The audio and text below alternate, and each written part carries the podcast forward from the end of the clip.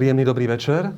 Volám sa Michal Horecký a srdečne vás zdravím na našej online debate o rodovej rovnosti v politike. Úspredateľmi dnešného večera sú časopis Týždeň, nadácia Hansa Zajdela na Slovensku a klub pod lampou.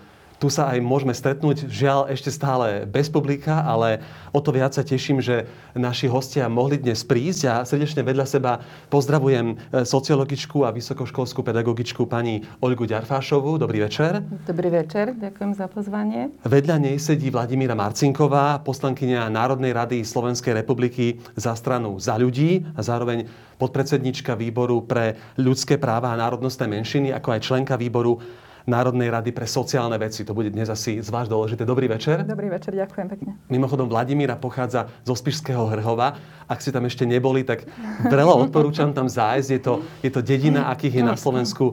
Takých krásnych je málo. Uh, veľa odporúčam. A v neposlednom rade veľmi sa teším, že dnes večer tu s nami bude aj pani Zora Bútorová, sociologička a zakladateľka, spoluzakladateľka Inštitútu pre verejné otázky. A to je inštitúcia, ktorá aj tu e, v klube pod lampou organizuje disku, podobné diskusie pravidelne.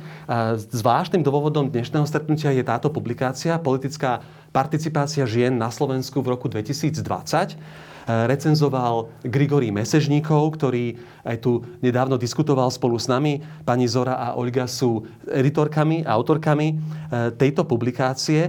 Takže Poďme rovno, Zorka Bútorová, na, k téme a skúsme si najprv povedať, tá vaša publikácia je akoby výsledkom výskumu, aj také analýzy jednak toho, ako to vyzerá so ženami v politike na Slovensku, ale zároveň ako slovenská verejnosť vníma ženy e, v politickom živote. Tak začneme možno tým samotným výskumom a tým, k čomu ste prišli. Tak možno by som začala tým, že to nie je prvýkrát, čo sa venujeme tejto téme. Aj táto publikácia nadvezuje na podobnú prácu, ktorú sme vypracovali pred dvoma rokmi, ale téma politickej participácie žien a rodovej rovnosti na Slovensku nás vlastne zaujíma už dlhší čas. Takže e, usilujeme sa aj tie aktuálne zistenia nejako prepojiť na to, ako sa vyvíjala v minulosti táto problematika a teda vidieť, hľadať v tom nejaké trendy, nejaké prípadné pozitívne zmeny alebo naopak nejaké, e, nejaké zmeny negatívne alebo nejakú stagnáciu. Takže o toto sme sa pokúsili aj v tejto práci.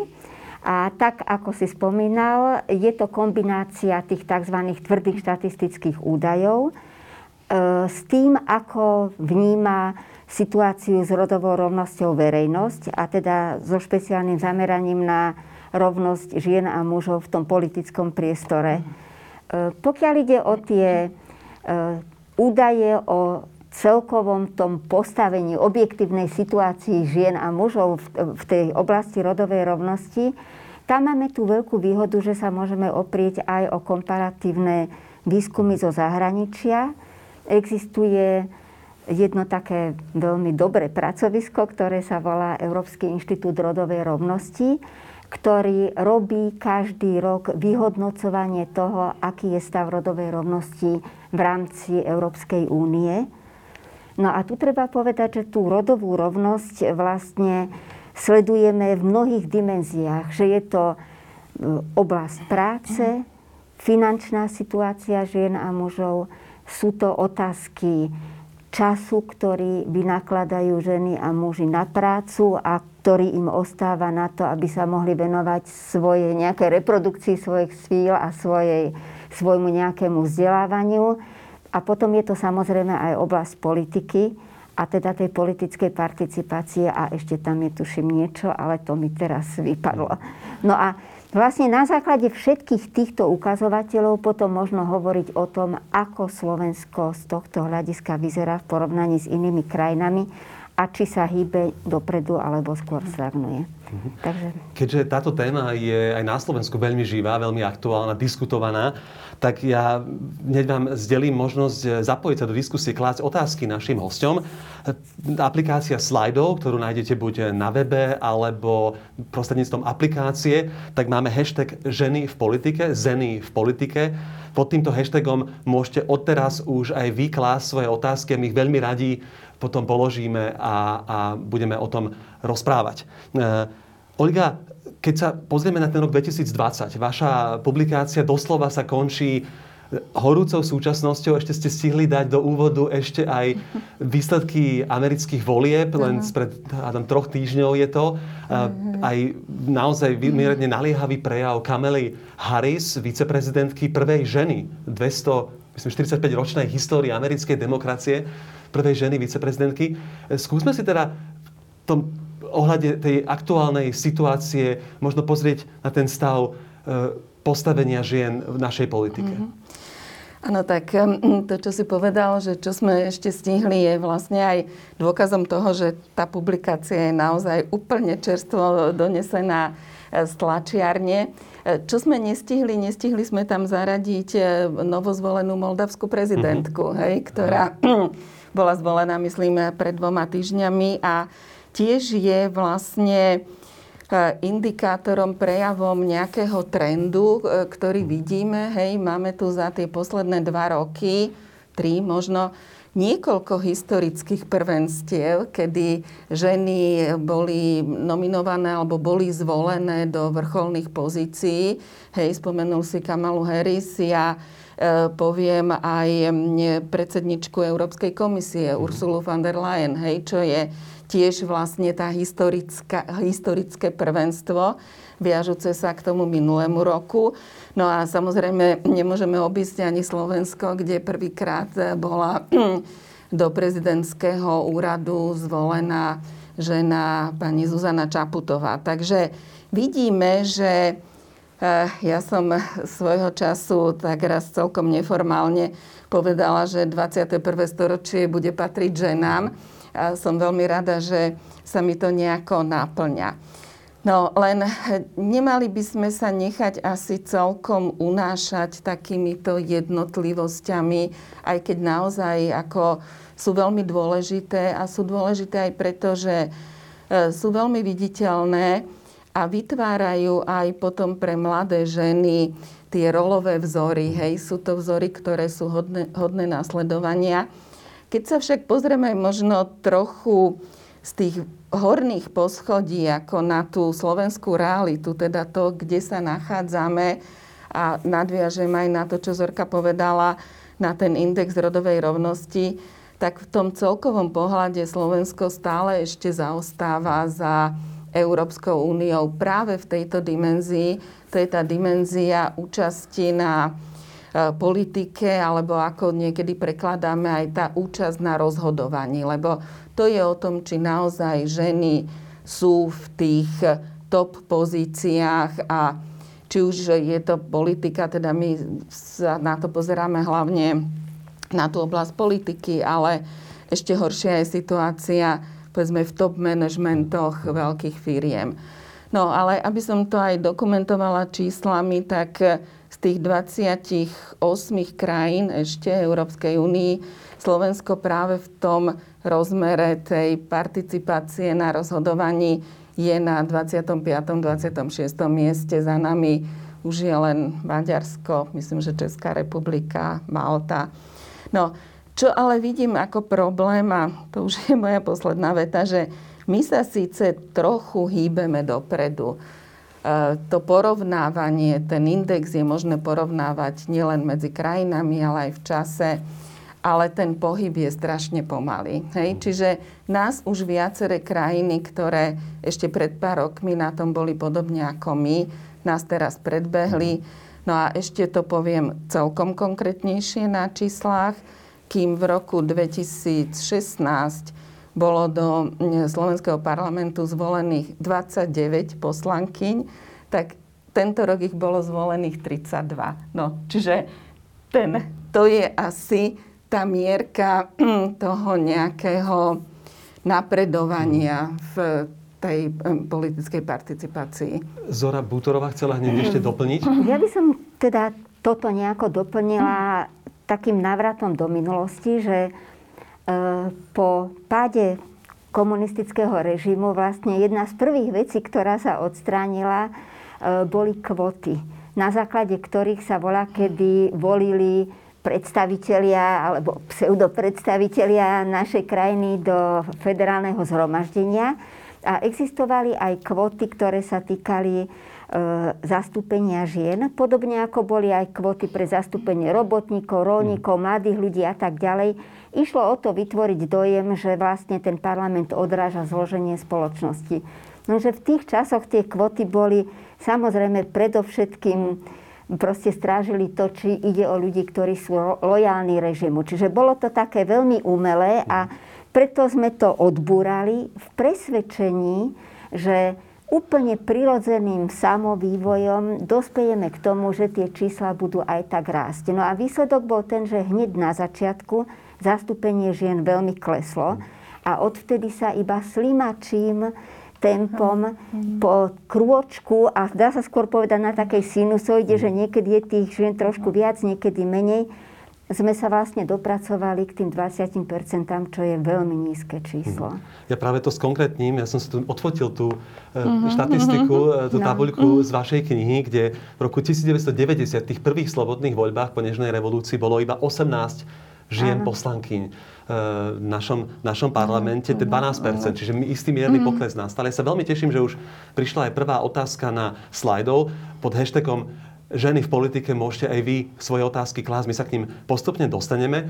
Vladimíra, e, ty si tým príkladom mladej političky v našom e, parlamente, v Národnej rade Slovenskej republiky. A ja keď som sem išiel, tak som si vlastne hovoril, že lebo viem, že si aj mama, e, čerstvá mama, e, dva, dva mesiace má tvoje bábetko. E, aj takto verejne blahoželáme a držíme, držíme palce mladej rodine. A ako to vôbec je, tak som uvažoval prakticky, že počíta náš zákon vôbec tým, že poslankyňa môže byť na materskej? Priznám sa, že sama som si túto otázku kladla, keď som mesiac pred voľbami zistila, že som tehotná tak som si kladla otázku, že čo teraz? Že či je na toto náš parlament pripravený, lebo viem, že tam boli ženy, poslanky, ktoré mali deti, ktoré, ktoré už nastúpili do funkcie a počas funkcie vlastne boli tehotné a, a vykonávali tú svoju činnosť popri materstve. Ale napríklad v Európskom parlamente to majú veľmi detailne spracované a upravené. Jednak tú starostlivosť o dieťa, kde tam majú detské kluby, priestor na to, aby tam naozaj dieťa mohlo tráviť čas s matkou. Takisto majú 6 mesiacov k dispozícii tá matka ako poslankyňa, aby ich strávila s tým dieťaťom. Niečo ako materská. A na Slovensku sa nepredpokladá, aspoň naša legislatíva nepredpokladá, aby žena v takejto funkcii bola súčasne aj rodičkou. A aspoň mne to tak vyplýva z toho, keď som sa informovala, aké sú moje možnosti. Samozrejme, že môžem ísť legálne na matersku, ale v tom prípade by som prišla o hlasovacie právo počas tej doby, čo by som na materskej bola. Teda nemali by sme 150 poslancov, ale 149 poslancov. No a je to veľmi viditeľné najmä pri hodnotových otázkach, že ten parlament je naozaj tak tesne rozdelený hodnotovo, že ten jeden poslanec robí výrazný rozdiel. Napríklad pri tzv. potratovom zákone to bolo viditeľné, kedy neprešiel tento zákon práve o jeden hlas. Mm. Takže ja si dovolím tvrdiť, že ak by tých poslancov bolo 149, mnohé, mnohé legislatívne návrhy by sa tam dostali tak povediať vypočítavo, pretože počty by to dovoľovali. No a samozrejme tie naše hodnoty a to, k čomu inklinujeme, je verejne známe, čiže uh, vedeli by si vyrátať tá ktorá skupina, ktorej by to pomohlo. A to naozaj nechcem byť pesimistická, ale obávam sa, že by to mohlo mať dopad aj na takéto tendencie. No a ja som dostala samozrejme pomerne širokú podporu, ktorú si nesmierne vážim, ktorá ma vo voľbách prekvapila a ktorú som prijala s pokorou a preto som si kladla otázku, či vlastne uh-huh. Ísť do toho, keď som bola tehotná a či budem zvládať sklbiť to materstvo s poslaneckou prácou, keďže náš parlament tomu nie je úplne prispôsobený.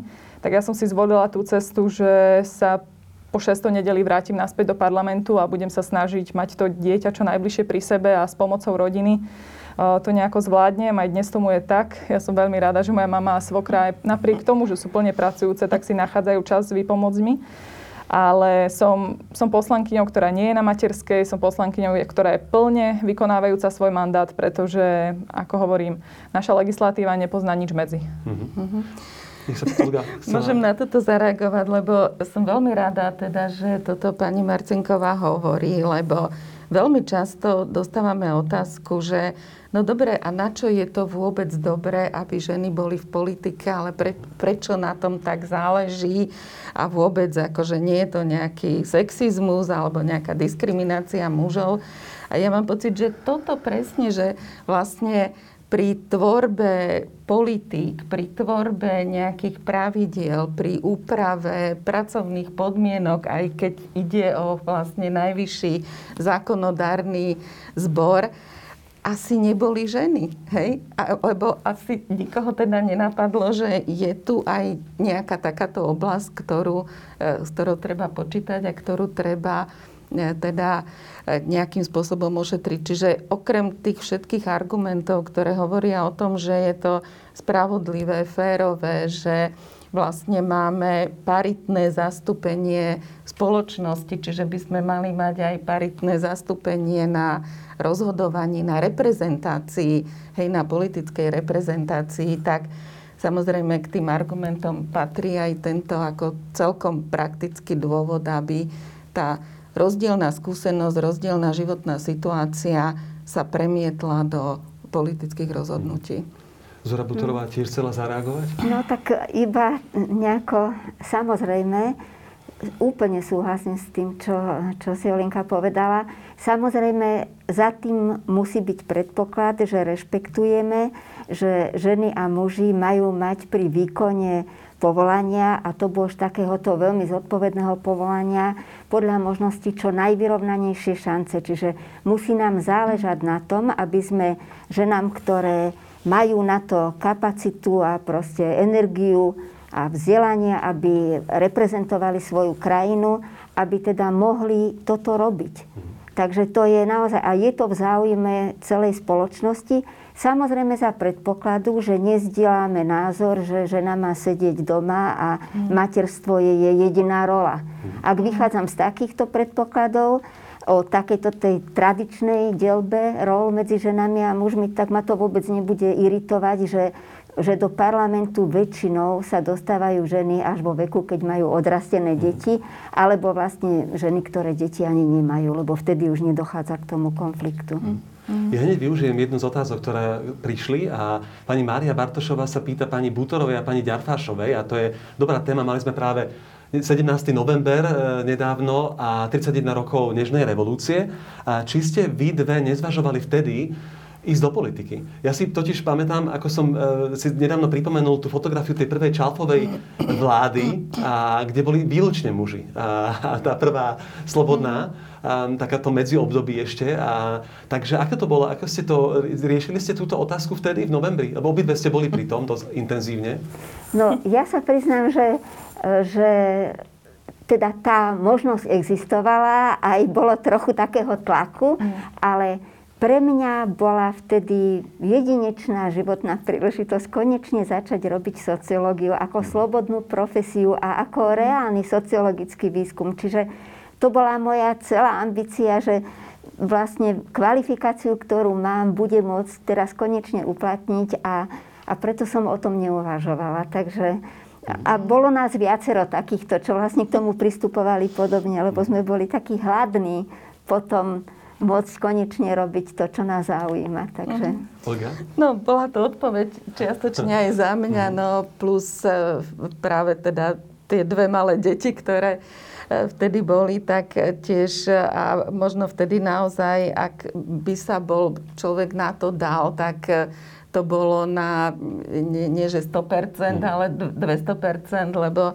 si pamätám, že naozaj tí ľudia, ktorí vtedy boli v tom politickom dianí, tak eh, naozaj asi robili 24 hodín denne, čo teda pre mňa nejako neprichádzalo do úvahy, ale tiež ma skôr zaujímalo tú politiku skúmať, mm-hmm. ako ju priamo Jasne. sa na nej podielať. Hej, No, ale, nie, ale samozrejme s tým, že skúmať na nej práve to, čo sa týka aktuálnych, pálčivých, vážnych problémov a vlastne ovplyvňovať ju nepriamo no. takýmto spôsobom. Čiže nemala to byť nejaká oťažitá, akad, oťažité akademizovanie, ale skôr skôr takýto, takýto typ vplyvu. Mhm. Pod hashtagom ženy v politike nám pribúdajú otázky, z čoho máme radosť, vďaka za ne.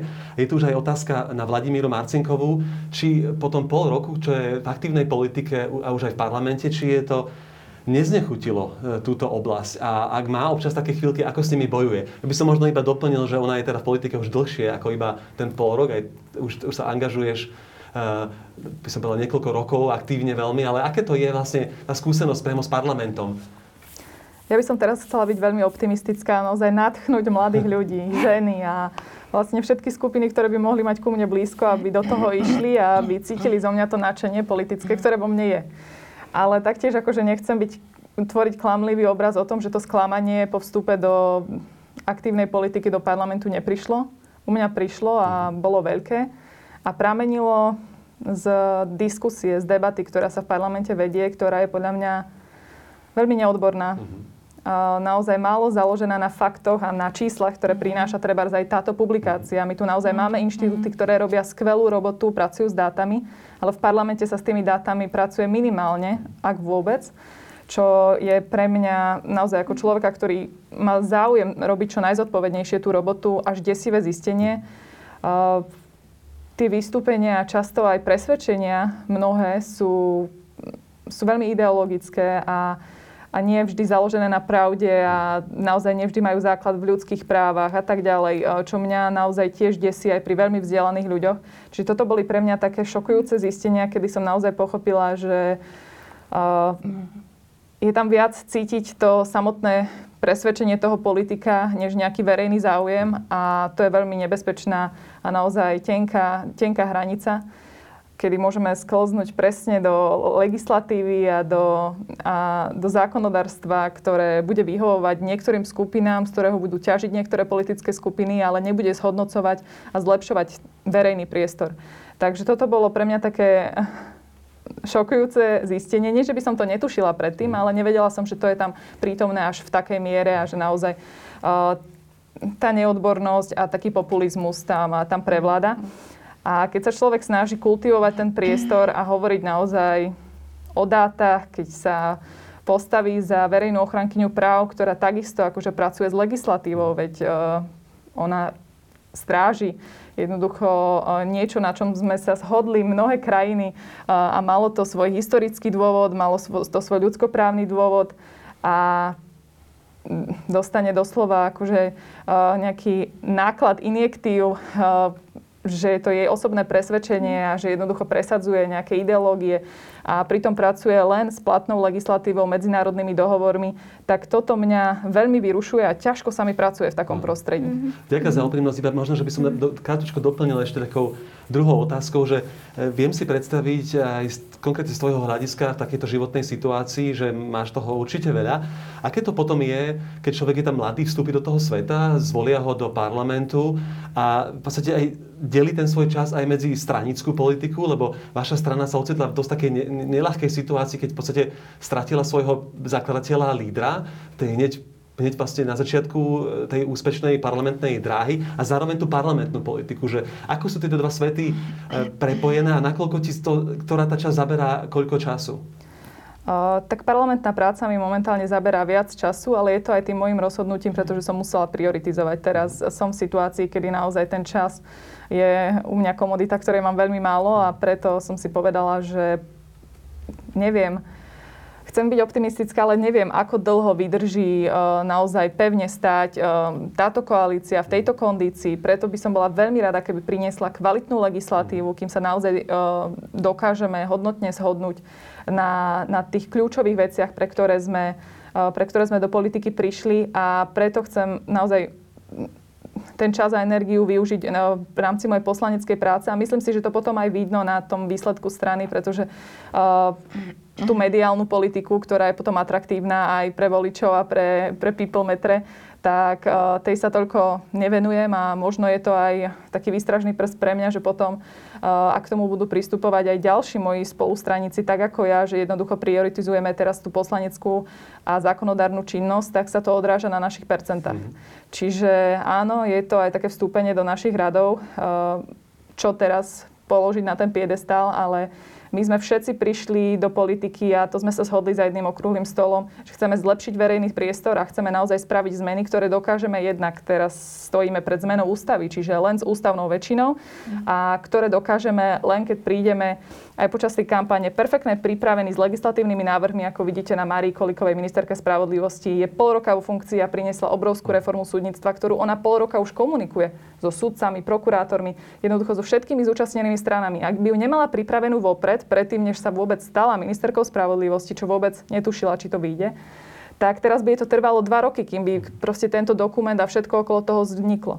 Čiže áno, viac času venujeme tejto, prak- akože naozaj tejto praktickej rovine politiky, než tej, než tej mediálnej, aj tej, ktorú naozaj treba v politike, aby človek ten svoj message politicky dokázal presunúť ďalej. A myslím si, že sa to odráža aj na percentách, ale ja som ja som zatiaľ hrdá a verím, že budem aj, aj po tých štyroch rokoch na to, čo do politiky prinášame. Mm-hmm. Ďakujem veľmi pekne za túto odpoveď. Minimálne ale tvoje fotky z toho, ako s kočíkom si sa s Jakubom snažili dostať do parlamentu, ty sa stali virálom a dostali sa aj ku mne a určite k mnohým ďalším. A a už tu prichádzajú aj prvé otázky, ktoré sa tak trochu snažia dopátrať, že vlastne prečo tento stav u nás je. My sme to už načetli nejaké čísla, že ten pokrok, uh-huh. to percentuálne zastúpenie žien v slovenskej politike sa mení pomaly a, a nevýrazne. A už sa tu niektorí, e, napríklad skeptik sa pýta, že teda kde je problém? Však ženy majú rovnako volebné právo už vyše 100 rokov.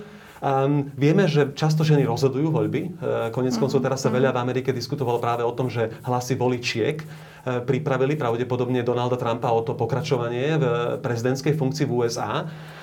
Ženy majú v politike veľký vplyv a majú svoje módy správania. Čiže uh, prečo ženy na Slovensku nevolia viac ženy političky? Olga, začne? No, začnem.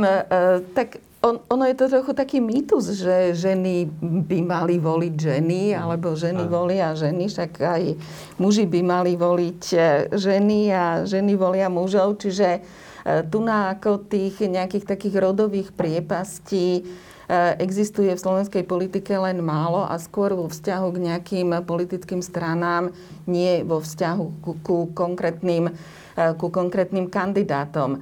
E, takže ja si myslím, že ten problém je niekde úplne inde.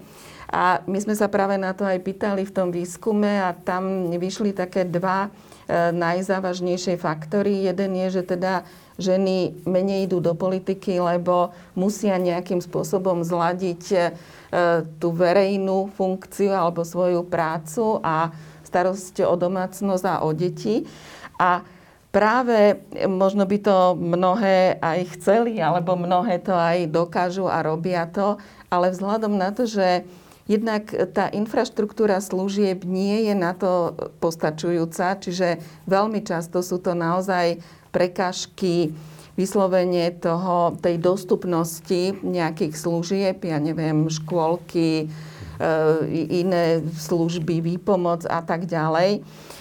To je jedna vec. A druhá vec je to, čo už Zorka spomenula, to sú tie veľmi hlboko zasadené kultúrne stereotypy, ktoré stále ešte vlastne sú v tej verejnosti, v tom, ako sú ženy, ktoré do politiky idú vnímané, alebo ako sú aj tie rolové očakávania nejakým spôsobom zadefinované. No, to je ten jeden dôvod, teda, že zladiť tieto dve veci. A druhý, ktorý vyšiel z toho výskumu, je, že e, je to svet mužov, hej? je to mužský svet, ktorý si muži politici strážia a naozaj sú veľmi často tými, e, v angličtine sa hovorí gatekeepers, hej? tí, ktorí držia tie možnosti vlastne dostať sa na tú kandidátku, dostať sa na ňu dostatočne vysoko, aby e, tá žena bola zvolená. Takže e, to a ešte mnohé ďalšie, ale čo by som považovala za taký pozitívny trend, a keďže môžeme aj porovnať niektoré veci priamo v tom dvojročnom intervale, je, že Podstatne menej sú to dôvody, ktoré hovoria, že by sa ženy o politiku nezaujímali, alebo že na to nemajú. Hej, čiže e, minimálne v tomto vidíme istý, istý pokrok. Zora Butorová ešte chcela doplniť. Hej, tu je zaujímavé sa pozrieť aj na to, ako to vidia ženy a ako to vidia muži. hej. No a samozrejme podobne ako aj pri hodnotení iných situácií, kde teda uvažujeme o tom, že či existuje nejaká rovnosť, tak aj v tomto prípade platí to, že ženy sú výrazne kritickejšie, najmä keď ide o hodnotenie dvoch prekážok. Tá jedna je nie to, že ženy musia sa venovať aj rodine, ale to, že dostávajú menšiu podporu od svojich partnerov. Pretože na celý tento problém sa môžeme dívať aj na problém spravodlivosti pri rozdelení práce, neplatenej práce v domácnosti a v rodine. Čiže nejde o to, že pomáhať ženám, ide o to rozdeliť si spravodlivo prácu. Hej? Tak to vidia ženy výrazne kritickejšie ako muži. A druhý aspekt, to je to, že tá politika je predovšetkým mužská domena. No a tam teda, najmä keď ide napríklad o voľby do parlamentu, kde proste máme pomerný volebný systém a kde tie kandidátne listiny zostavujú predovšetkým muži vo väčšine strán, tam sa to dá veľmi dobre odsledovať.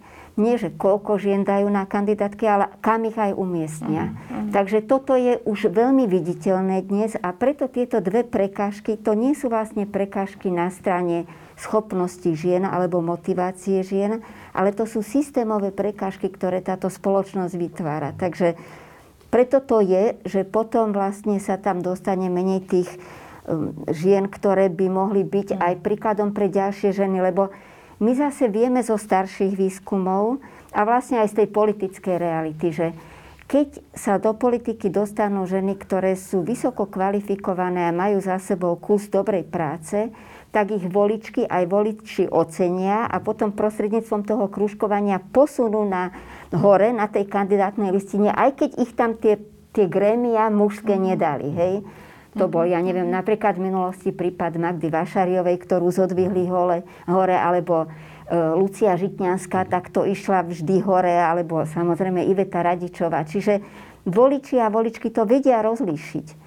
Ale keď sú na tej kandidátnej listine niekedy ženy iba do počtu a sú strany, ktoré majú ženy iba do počtu. Napríklad Smer je klasická ukážka, že pri krúžkovaní, keď sa pozeráme, ktorý kandidáti a, kandidáti a kandidátky dostali nejaké krúžky, tak tam ženy vôbec krúžky nedostávajú, lebo ani ich si ich ľudia nepamätajú.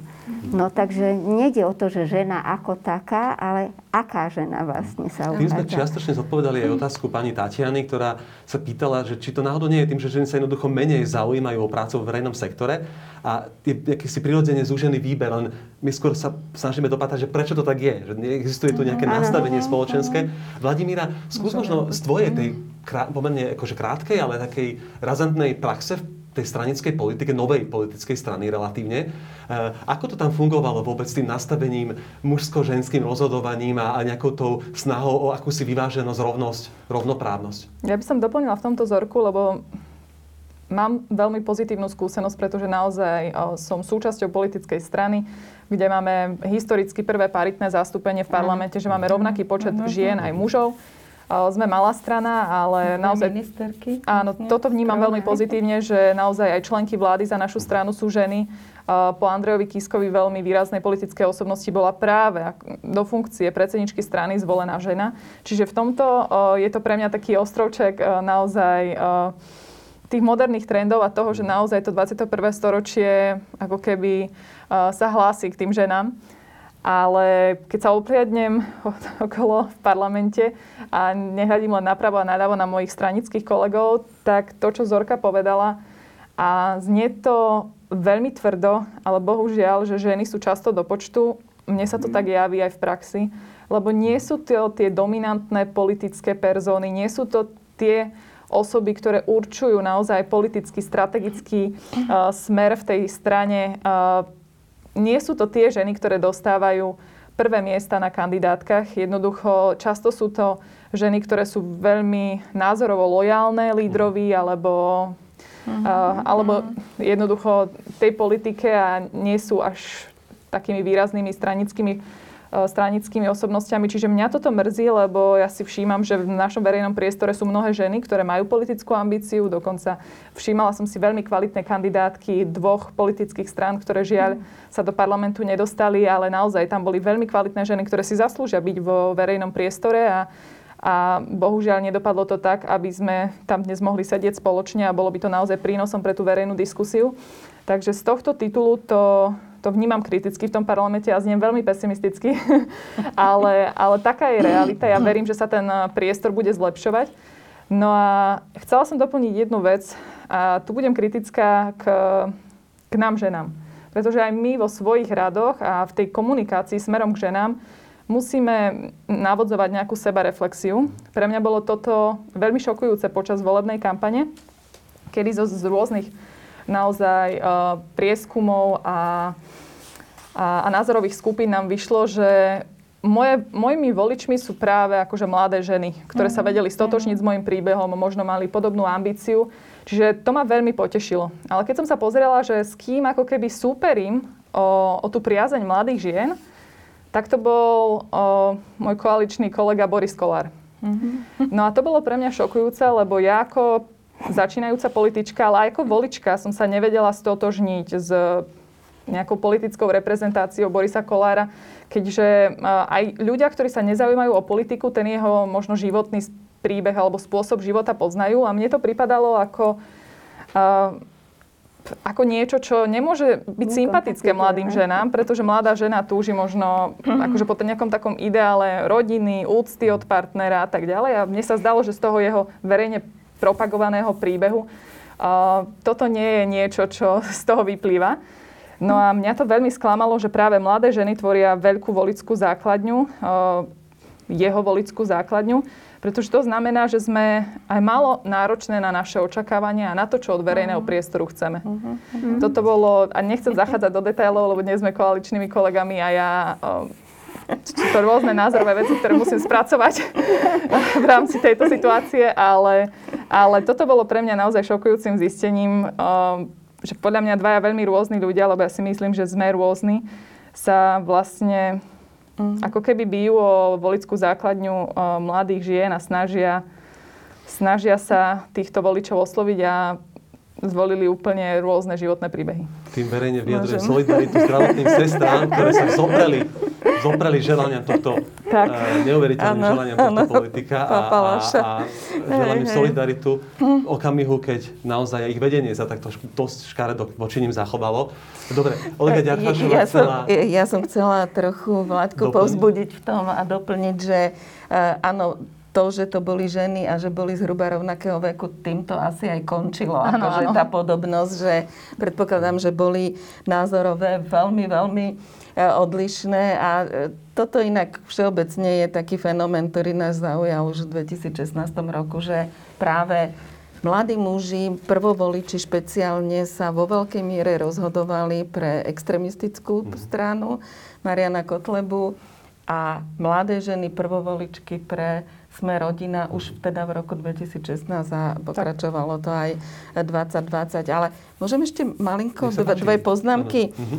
Ešte k tej otázke a toho záujmu žien uh-huh. o politiku. Možno by sa ešte dalo oponovať aj tým, že áno, v tej najvyššej politike je žien relatívne málo, hej, lebo tam presne tieto všetky mechanizmy eh, rozhodovania o tých kandidátkach a tak ďalej E, sú e, skôr naklonené mužom, ale veľa žien máme v lokálnej politike. Hej? A platí aj také, e, trošku zjednodušenie to poviem, ale že čím menšia obec, tým je väčšia pravdepodobnosť, že starostkou je žena. Takže naozaj to nestojí o tom záujme, na tom záujme, ale to, na čom to stojí a čo treba na to upozorňovať a nejakým spôsobom to aj E, napádať a meniť sú e, práve tie mechanizmy, e, ktorými sa ženy majú šancu dostať do veľkej politiky.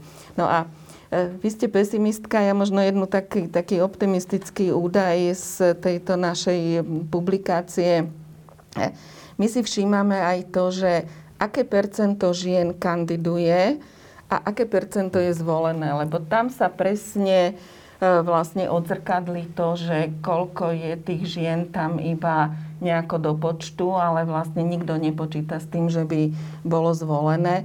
A tu na práve tieto voľby 2020 trošku privreli ten rozdiel. Hej? Mm-hmm. Čiže naozaj, samozrejme, e, hovorím o priemere za všetky strany, ale to číslo bolo zhruba rovnaké, čiže boli vo viacerých stranách boli ženy práve v tej prvej 20 aj keď samozrejme e, vo veľmi rozdielných počtoch, hej, keď e, vaša strana, práve teda koalícia PS spolu, E, mala najviac žien v tej prvej 20 mm-hmm. Zora Butorová ešte Hej, no tak tu treba vlastne dodať to, čo spomínala už Vládka, že chýbalo tých pár sto hlasov na to, aby sa do parlamentu dostala koalícia PS spolu a v tom prípade by sme boli zrejme zaznamenali skokový nárast počtu ano, poslankyň ano. v parlamente.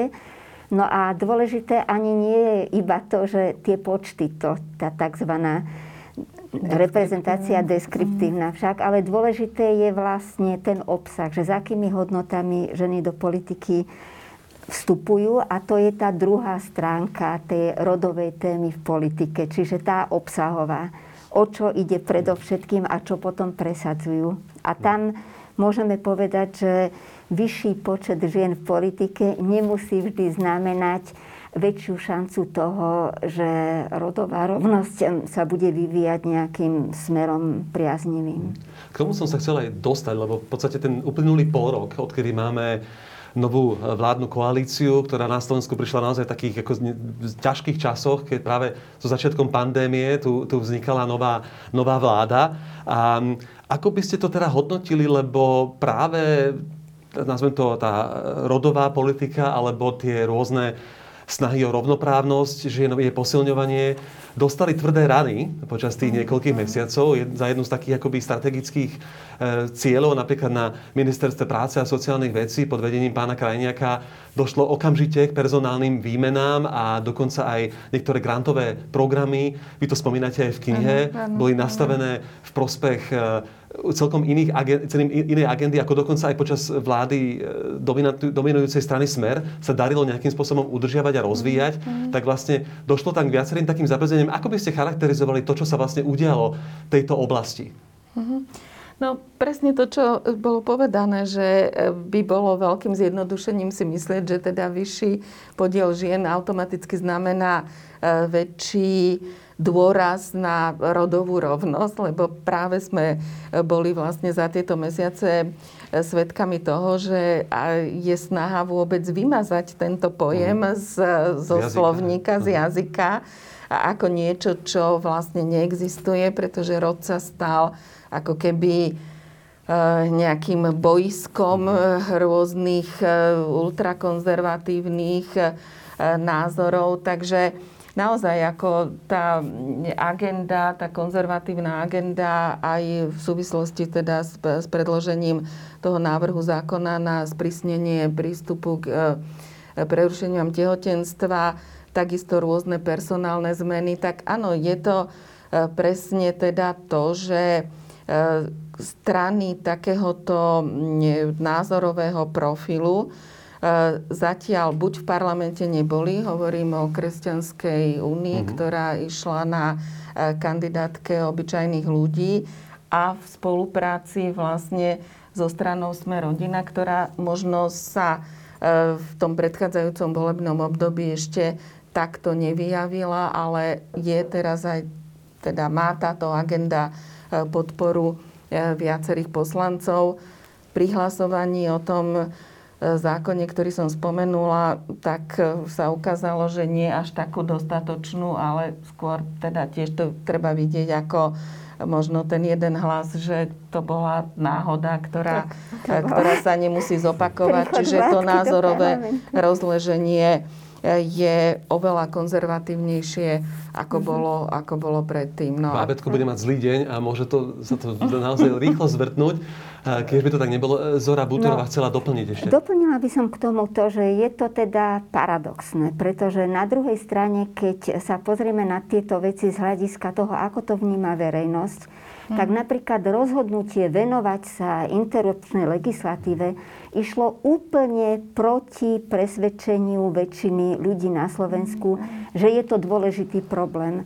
V rebríčku tých najvážnejších problémov žije na Slovensku otázky reprodukčného správania figurujú na úplne poslednom mieste, ako teda problém, ktorý netreba riešiť. Oveľa vážnejšie sú otázky postavenia žen na trhu práce, možnosti harmonizácie práce a rodiny, otázky domáceho násilia a sexuálneho obťažovania a tak ďalej. Čiže aj z hľadiska politikov, ktorí sa rozhodli ísť týmto smerom, je to podľa mňa dlho, z dlhodobého hľadiska niečo kontraproduktívne. Nemyslím si, že za toto bude v dlhšom horizonte nasledovať nejaká veľká odmena v podobe rastúcich preferencií a podobne. No a vidíme, čo sa deje v Polsku. Áno, Práve no, to sa chcem spýtať, že vlastne vidíme možno tej východoeurópskej spoločnosti, Áno. ktorá dlhodobo má aj na tom západe stále takú nálepku, že Slovensko a Polsko sú také tie konzervatívne, Hej. teraz pribudlo už aj Maďarsko. Uh, ale vidíme v Polsku, že sa tá téma dostala akoby naozaj z takého, by som povedal, okraja toho diskurzu priamo do do centra toho, toho spoločenského diskurzu, že naozaj je to zrazu celospoločenská vec a že prekvapivo tá polská verejnosť odmieta ten, to sprísňovanie, naozaj radikálne sprísňovanie zákona, uh-huh. ktoré tam presadzuje ka, ka, Kačinského e, garnitúra. Tak e, ako by ste to, že do, dochádza k tej našej e, východoeurópskej spoločnosti konečne k nejakému posunu a že sme menej konzervatívni, než sa zdá? Alebo je to ešte prískoro? Tak to no, hodnotiť. Tak myslím si, že E, na Slovensku nedochádza k žiadnemu posunu, že vlastne tuto existuje určitá taká skôr homeostáza, že tak, ako je to nastavené teraz ten interrupčný zákon, väčšina verejnosti ho vníma ako primeraný a že touto témou necíti potrebu hýbať. Skôr, skôr tu vznikajú úplne iné problémy, ako je otázka asistovaného rodičovstva a tak ďalej. Iné problémy ľudí začínajú trápať, trápiť, pokiaľ ide o túto problematiku. Česi sú dlhodobo v tomto, v takom liberálnejšom móde a tiež sa tam niečo podstatné v tejto problematike nemení. No a Poliaci majú tento problém dlhodobo, lebo to nie je prvýkrát, tak hm. samozrejme takýto brachiány návrh zákona ešte nemali, ale už aj v minulosti ženy museli ostro protestovať e, proti tomu, akým spôsobom katolická církev prostredníctvom konzervatívnych politikov sa usiluje vlastne obmedzovať práva žien. Takže, takže um, myslím, že máme šancu, teda pokiaľ si to nejako ustrážime a pokiaľ aj občianská spoločnosť bude dávať dostatočne najavo svoje postoje, teda zabraniť tomu, aby došlo k nejakému konzervatívnemu zosunu. Uh-huh. Vladimíra Marcinková tiež chcela ešte... Ja som chcela doplniť, že naozaj je to aj takým odrazom toho, aké nástroje si politici vyberajú pre nejaké akože zlepšovanie svojho politického obrazu a zvyšovanie politických preferencií, pretože vzbudiť ľuďoch emóciu je to najjednoduchšie a samozrejme, že tieto témy aj v našom pomerne dosť konzervatívnom Slovensku vzbudzujú vždy nejaký ohlas keď sa bavíme o živote, hodnote života, akože pracuje sa s tými najjednoduchšími ľudskými púdmi, rovnako to bolo pri mm-hmm. komunikovaní migrácie, kedy sa na tom naozaj tie politické preferencie úplne začali miešať podľa toho, kto ako razantne vystupoval za zatvorené Slovensko a naozaj akože ochranu Slovákov pred e, nebezpečnými migrantmi. Že to bolo, to bolo pre mňa až, až šialené, keď som videla, že ako, aká ľahká verejná manipulácia je možná. No a potom je naozaj ťažké robiť tú zodpovednú politiku, lebo keď sa pozeráte na politiku s tým, že vám ide o nejaké skvalitnenie Slovenska, e, života na Slovensku, tak sa nepozeráte len na najbližšie 4 roky a vôbec sa na to nepozeráte len cez svoju optiku ako politika, ale snažíte sa vidieť nejakú koncepciu, nejakú víziu Slovenska na 10-20 rokov, že, lebo je mi jasné, že veľké zmeny za tie 4 roky nie sme schopné urobiť a ak, tak výsledky uvidíme až oveľa neskôr, ak to budú naozaj kvalitné rozhodnutia. Čiže uh, mne v tomto chýba verejný tlak na to, akú krajinu chceme nie o 4 roky, nie zajtra, pozajtra, čo väčšina voličov je naozaj dnes momentálne netrpezlivých a tie, tie rozhodnutia aj politikov, aj tá kampaň je potom na to nastavená. My si musíme veľmi polopatisticky vo verejnom priestore povedať, že ak chceme, aby naša generácia to už možno nestihne, ale ak chceme, aby generácia našich detí vyrastala naozaj uh, v lepšom a dostupnejšom školstve, v kvalitnejších zdravotníckých službách a tak ďalej, tak teraz musíme robiť tie rozhodnutia, teraz musíme zatínať zuby, možno musíme robiť aj nepopulárne naozaj politické kroky, ktoré by nás k tomu doviedli, ale na to potrebujeme lídrov, ktorí sú ochotní toto komunikovať a dokola opakovať a nepredbiehať sa o tých pár percent, ktoré si medzi sebou delíme. A čo je len jeden z tých partnerov nie je schopný naozaj odhryznúť si z tých percent, aby robil aj naozaj nepopulárne veci, tak sa nikam neposunieme. A mne tam ten verejný tlak na naozaj na, na tú víziu uh, a na nejakú stratégiu, kde sa budeme, kde sa budeme hýbať uh, o nejakú dekádu chýba. A bohužiaľ tú verejnú debatu zahlcujú témy, ktoré sú veľmi reaktívne. Mm-hmm. Než tu by som možno ešte sa na chvíľočku pristavil pri tebe a aj vašej strane, keď už ťa tu máme, tak využijem to.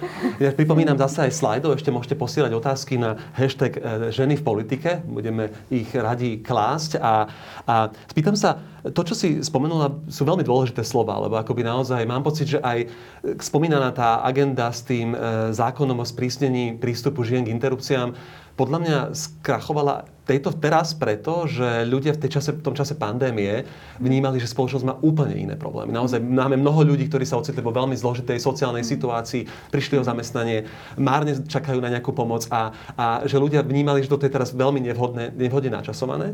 Ale e, naozaj si myslím, že Slovensko stojí pred veľkými výzvami a že, a že ako práve spomínaná justícia, tam vidíme nejaké naozaj ako veľké posuny, ale v tých ostatných sférach zatiaľ musím povedať, že aj u mňa prevláda také sklamanie, mm. že toto nie je tá zmena, ktorú podľa mňa slovenská spoločnosť v tých parlamentných voľbách si želala. Myslím si, že tam bola veľká vôľa po zmene a ja mám zatiaľ pocit, že tá zmena sa nenaplnila.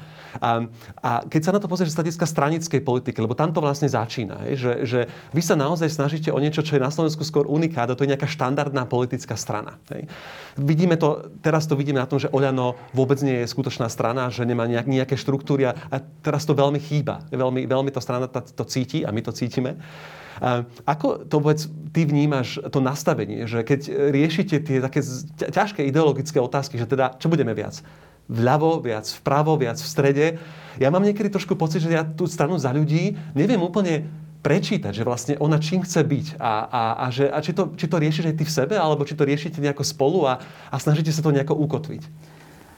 Rozumiem, kam mieríš touto otázkou, ale priznám sa, že ja túto dilemu neriešim, lebo my sme od začiatku, naozaj od úplne prvopočiatkov, čo je len uvažovania o politickej strane, hovorili o tom, že chceme vyskladať tým, tým veľmi zanietených ľudí, ľudí, ktorým budú mať nejaký verejný kredit, ľudí, ktorým bude verejnosť dôverovať, ľudí, ktorí budú vedieť, čo robia a budú na to pripravení momentom, kedy sa do funkcie dostanú, na to, aby sme mohli oživiť tú krajinu, zlepšiť, skvalitniť verejný priestor.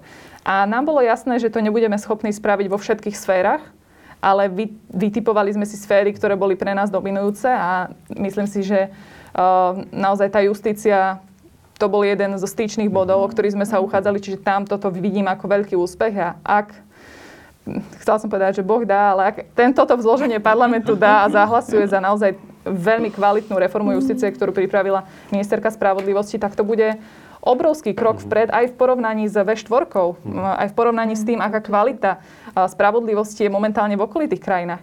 Čiže takto sa ja dívam na našu stranu, toto je cieľom. A my sme si tie hodnotové otázky, priznám sa, nekládli, pretože ja tiež o sebe ťažko poviem, či som konzervatívna alebo liberálna, pretože keď sa budeme baviť o jednej téme, tak tam mám taký názor, pri ďalšej otázke mám iný názor. Akože aj tá moja mienka sa formuje na základe diskusie. Nie som v každej jednej oblasti doma.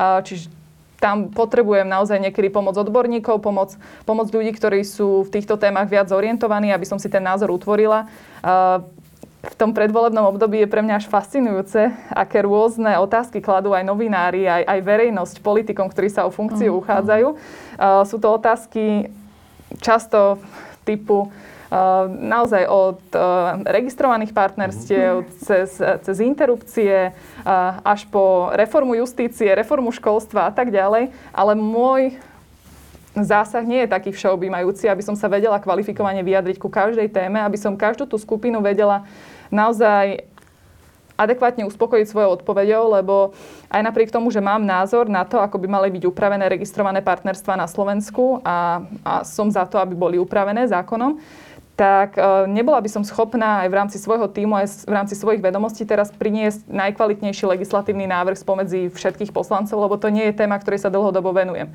Ja sa mhm. dlhodobo venujem rodinnej politike, takže uh, ja, ja som bola rada, že sme si povedali, že tie hodnotové otázky nebude niečo, čo nás bude definovať. Ale to spolu veľmi úzko súvisí. No, Áno, no, rozumiem. Ro, rozumiem, Zajtra že... máš titulku na, na posteli. Takýto vyjadrenie týždni, tak... Áno, áno. Ja rozumiem, že to... Na veľký epický článok. No.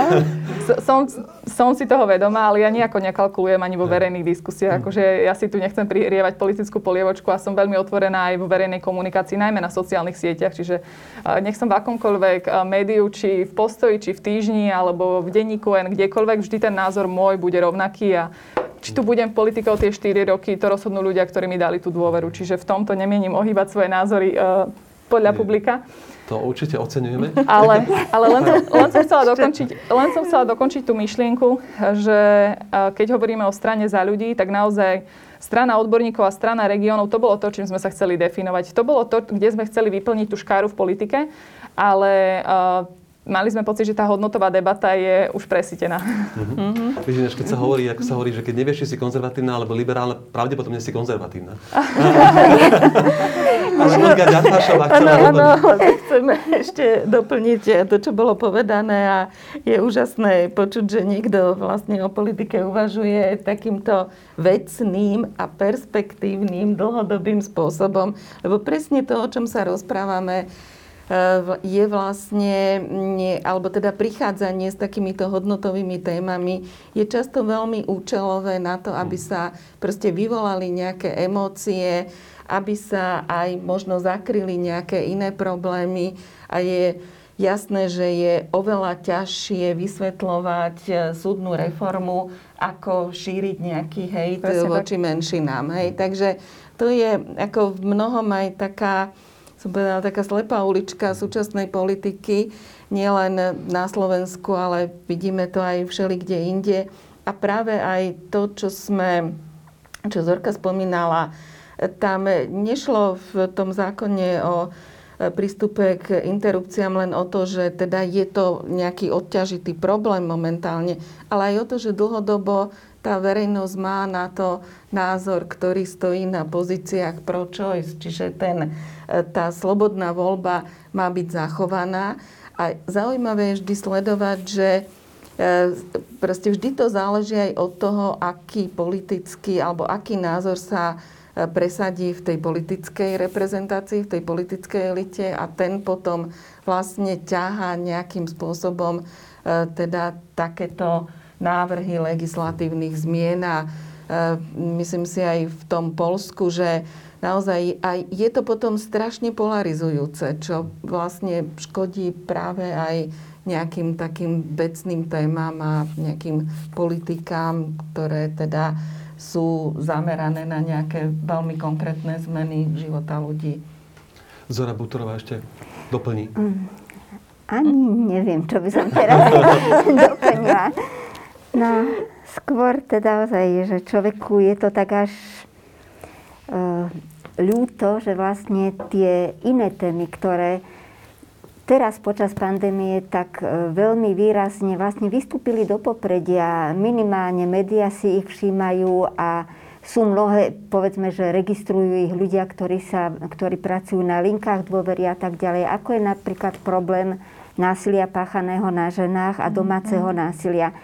To by som pokladala, že to je teda téma, ktorou by sa naozaj mali naši politici zaoberať a naozaj by sa malo vynaložiť veľké úsilie na to, aby sme dobudovali sieť všetkých tých e, bezpečných domov a tak ďalej, aby sme dokázali tento problém zvládnuť. On tu bol aj predtým, ale teraz vystúpil oveľa výraznejšie do popredia.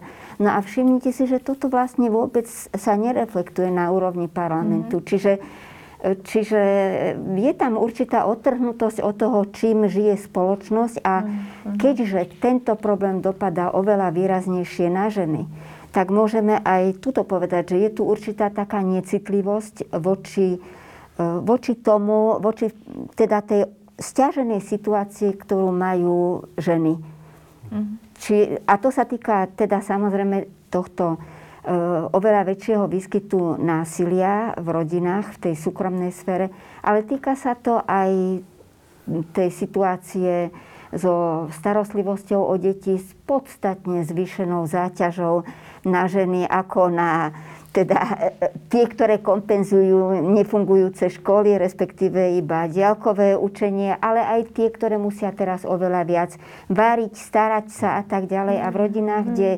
nebola predtým zabehaná nejaká aká taká delba práce vyvážená, sú tie následky veľmi neporovnateľné. No a toto si myslím, že to sú témy. To by človek čakal, že napríklad tak mm-hmm. to sú témy, ktoré by mali samozrejme trápiť nielen poslankyne, ale aj poslancov. Hej. V tomto by som nerada robila rozdiel. Ale od tých poslankyň by som to teda čakala predovšetkým.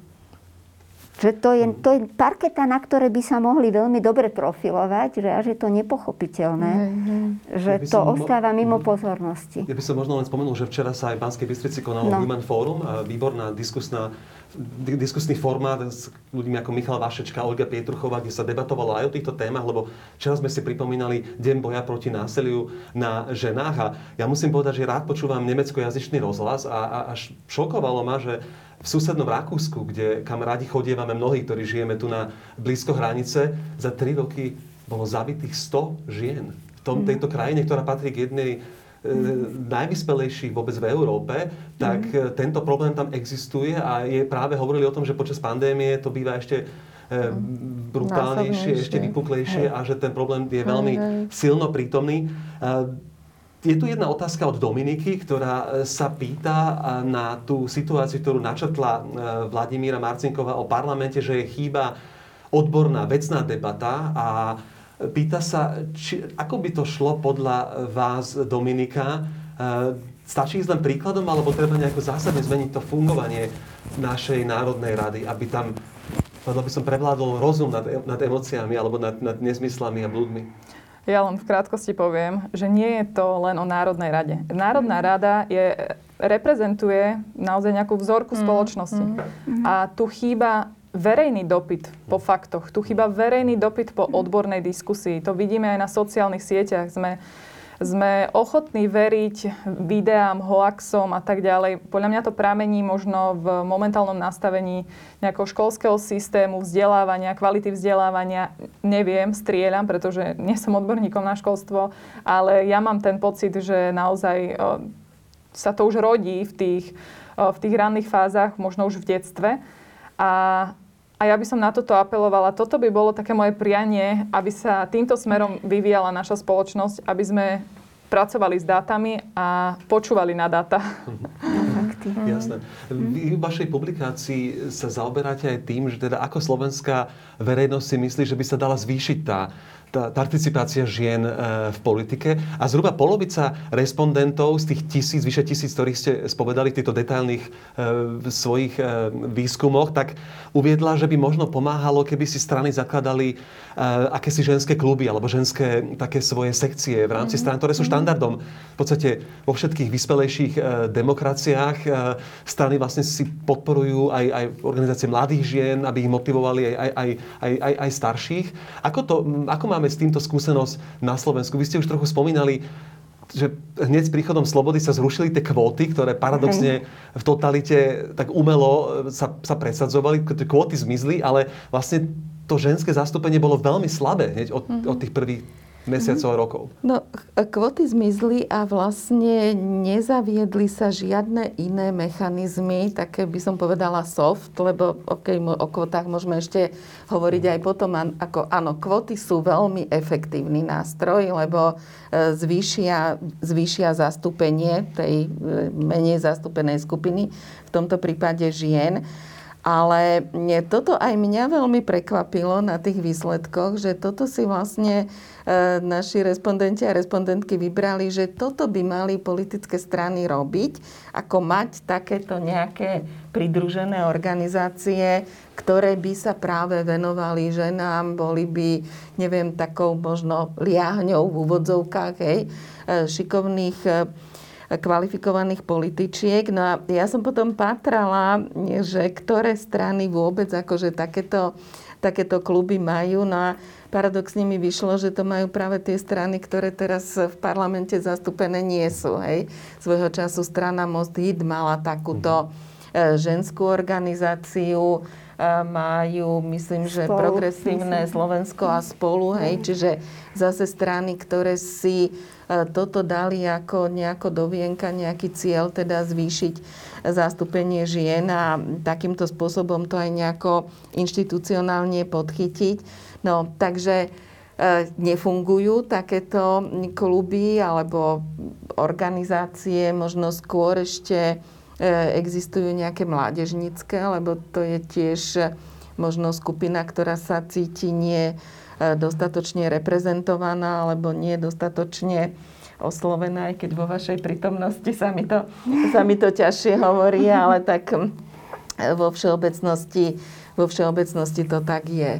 No, čiže e, tieto ženské nejaké organizácie. Na druhom mieste potom ľudia uvádzali kvóty, ale teda tie formalizované kvóty, o ktorých teda sa dá hovoriť aj o ich dobrých aj zlých stránkach. Hej, na jednej strane, áno, je to najkračšia cesta. Na druhej strane, všetko, čo nejako prichádza z hora alebo je nejakým spôsobom nanútené, tak pokiaľ nie je tá spoločnosť na to nejakým spôsobom pripravená, tak sa môže stretnúť práve presne s opačnou, mm-hmm. s opačnou reakciou.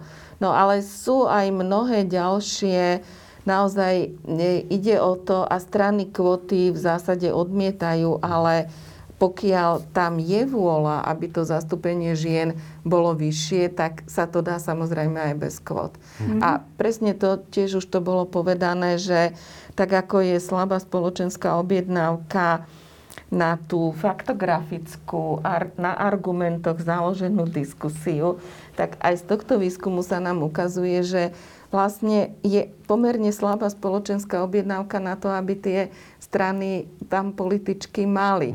Čiže ne, necítia, akože pokiaľ teda nebude silnejší tlak a pokiaľ nebude aj nejaká snaha e, to mať ako nejaký vlastný, vlastný cieľ, tak e, možno za 4 roky skončíme zase tak, že bude o nejaké dve, tri poslanky neviac, ale v zásade sa nič nezmení. Zora Butorová? Ja, ja som chcela doplniť iba to, že vlastne e, Kvoty sa zvyknú vo svete chápať v rozličných významoch. Mm. Nemusí to mať vždy tú formalizovanú podobu niečoho, čo je zákonom z hora vlastne dané. Môže to mať podobu neformálnych kvot, ktoré si vlastne samotné strany vytýčia ako okay. cieľ proste na to, aby dosiahli rovnomernejšie zastúpenie. Myslím, že takéto neformálne kvóty fungovali v strane za ľudí alebo určite v progresívnom Slovensku. To bolo vlastne okay. zloženie kandidátnej listiny o tom svedčalo, že to bola jedna z priorít, že to bolo hľadisko, ktoré popri odbornosti bolo dané na, na popredné miesto. Čiže u nás sa z tých kvót urobil taký strašiak, mhm. ale tá realita toho postupného pripúšťania dôležitosti vyššieho zastúpenia vlastne už nejako aj u nás trošičku toho bolo viac pred týmito voľbami ako predtým. A vlastne pre, toto je dôležité povedať, že pre verejnosť tie kvóty vôbec takého strašiaka nepredstavujú. Mhm. Už dlhodobo to pokladá verejnosť odporcov kvót je pomerne malé percento v našej populácii. Čiže zase je to niečo, čo sa podľa mňa nezavádza najmä preto, lebo to ne, nevyhovuje tým stranickým centrálam a tých ľudí, ktorí reprodukujú svoju prítomnosť v politike. Takže... Ja by som spomenul možno jeden príklad, ktorý ma nedávno zaujal, že naozaj to niekedy je na taký akoby na takom dobrovoľnom rozhodnutí nejakej organizácie. Skvelá konferencia v rakúskom Alpachu, mm. ktorá má medzinárodný presah a má dlho, dlhoročnú tradíciu, tak sa rozhodla, že celé ich nové predstavenstvo budú tvoriť výlučne ženy. Mm. A urobili z toho takú, až by som povedal, pozitívnu PR akciu, ktorá sa stretla s obrovským ohlasom, pretože väčšinou poznáte tie fotky predstavenstiev, tak tam je 6-7 mužov v oblekoch, starších mužov, bielých mužov. a oni tam teda dali výlučne ženy, mladšie ženy a, a bol z toho taký virálny úkaz, uh-huh. ktorý pochybujem, že keby to bolo to štandardné predstavenstvo ako v minulosti, takže by to malo taký ohlas. Jednoducho je to aj niečím možno príťažlivé, atraktívne, zaujímavé, nové. No, ja uvediem tiež taký aktuálny príklad z nemeckého prostredia, lebo jedna ako z výhrad voči kvótam a teda treba povedať, že aj mnohé ženy političky Aha. nesúhlasia s kvótami, pretože nechcú byť tzv. kvótne ženy. Hej, majú pocit, že teda toto ich nejako umelo uprednostní a že proste sa potom nezohľadňujú, ja neviem, nejaké iné dôležité kritéria a proste majú pocit, že by to bola nejaká neprimeraná výhoda. Pritom tie kvóty vlastne len vyrovnávajú, nie sú nejakým vyrovnávacím opatreniam. No, ale na toto odpovedali ženy, političky a rôzne e, podnikateľky v Nemecku tým, že hrdo sa označili za tie Quotenfrauen mm-hmm. s tým, že vlastne ako úspech ich kariéry už potom vôbec nemusí, teda oni pokiaľ boli dosadené len preto, aby sedeli do nejakého počtu, tak sa nikdy úspešnými nestanú. Ale to, že ich tam nejaký systém posunul, tak vlastne ich úspech už potom závisí len na nich samotných a teda je otázka, že či e, naozaj, ak by sme chceli urobiť nejakú naozaj skokovú zmenu, hej, tak e, či toto nie je tá najlepšia cesta. Ja teda sama, ja na, na túto tému ako veľmi rada citujem Olgu Pietruchovu, ktorú sme tu už spomínali a ona hovorí o tzv. kvotnom paradoxe a hovorí, že pokiaľ tá spoločnosť nie je pripravená, potrebuje tie kvóty a neprediskutuje si ich, tak ich odmietne. A keď už je na ne pripravená, tak ich vlastne nepotrebuje, lebo sa stanú ako to rovno, rovnocenné alebo rovnomerné zastúpenie sa stane niečím úplne prirodzeným, samozrejmým a tým pádom vlastne tie kvóty stratia zmysel. Ja sa inak v tomto, tejto súvislosti mm. priznám, že som sa potešil, keď som videl zostavu tejto debaty, pretože ako veľmi často aj, aj žiaľ Bohu, aj v slovenských verejnoprávnych médiách vidíme to, že o ženských témach alebo o témach, ktoré sa týkajú teba z reprodukčných práv žien. Rozhodujú teba štyria muži s jedným mužským moderátorom a tak o tomto sa rozprávajú. E, existuje aj iniciatíva ktorú sa snažím predsadzovať aj tu na Slovensku, že keď nie je v diskusii žena, nejdem do diskusie. No, a priznám sa, že som už párkrát aj no. organizátorom napísal, keď ma pozvali do nejakej debaty a boli tam výlučne muži, tak som povedal, no. prepačte, ale toto je neakceptovateľné v 21. storočí, akože kde máte nejakú ženskú diskutérku. A priznám sa, viackrát sa mi už podarilo do tej debaty dostať nejakú, nejakú no, no, ženu, no, pretože a na to je veľa čísel, ja vám to poviem, z našej spisovateľskej profesie, v celkovo napríklad v tom európskom prostredí viac žien píše píše romány, beletriu ako muži. Ale keď si pozriete keď si pozriete zastúpenie v literárnych domoch, na festivaloch, tak dominuje, je 30% menej ženských autoriek pozývaných na verejné vystúpenia, tým pádom aj honorovaných a dokonca aj v západných e, európskych, e, západoeurópskych krajinách stále existuje takáto akási dlhodobá tradičná diskriminácia, ktorá zvý, zvýhodňuje mužov. Hej? Takže... Ja by som toto chcela len doplniť o jeden zážitok, ktorý som ešte zažila, keď som pracovala v politickom týme Andreja Kisku. Boli sme na zahraničnej ceste vo Fínsku a na mhm, oficiálnej návšteve fínskeho parlamentu. A bolo to veľmi zaujímavé, lebo naša delegácia mala 12 ľudí. Je dobre povedať, že tú delegáciu si nezostavuje len prezident, že tam boli aj zástupcovia ministerstva hospodárstva, zahraničných vecí a samozrejme my e, z jeho týmu. No a keď sme prišli do tej miestnosti, kde boli zástupcovia fínskeho parlamentu, z tých 12 ľudí tam bolo 11 žien a jeden muž. No a za našu, za, opačne. za našu stranu nás tam bolo takisto 12. Ja som stala tak bokom, keďže som bola najmladšia, tak som si ani netrúfala, že či si môžem sadnúť k tomu stolu. No a tak som sedela na takom bočnom sedení. No a prvá veta tej fínskej predsedkyne parlamentu bola, že či na Slovensku žijú aj ženy. No. A potom niečo pošepkala svojmu protokolistovi a ten ma posadil, posadil. za vrch stola. No. A mám doteraz takú pamätnú fotografiu, ako rokuje slovenský prezident, predsedkynia fínskeho parlamentu, ale za vrchom stola stojím ja. A to bolo, to bolo také memento, pretože v tomto Andrej Kiska bol naozaj akože veľmi moderne zmýšľajúci a štandardne zmýšľajúci, ale tak v našich podmienkach, kedy naozaj hovoríme o zlepšovaní participácie žien, tak on dával tým ženám priestor. Ale tie delegácie boli vždy už mm-hmm. naozaj tradične mm-hmm. tak tvorené, mm-hmm. že tam boli tí najvyšší predstavitelia, vedúci pracovníci rôznych oddelení, vedúci uh, pracovníci mm-hmm. na ministerstvách mm-hmm. a to boli vždy muži. Čiže bolo veľmi raritné, keď sa do tých delegácií vôbec žena dostala a nevykonávala nejakú nižšiu funkciu. Mm-hmm. Takže ten kontrast ešte na tej fotografii mm. dlho budem sledovať, pretože kým sa my dožijeme takéhoto zloženia za predsedníckým stolom v parlamente, tak aj po, dnešnej diskusii, aj po dnešnej diskusii žiaľ Fínsko zostáva ešte stále pomerne ďaleko, ale tam sme pri, trošku sme to zlepšili a približili. Predstavili sme dnes knihu Politická mm. participácia žien na Slovensku v roku 2020, ktorú vydal Inštitút pre verejné otázky a Hans Zeidel Stiftung, nadácia Hansa Zeidela z Bavorska.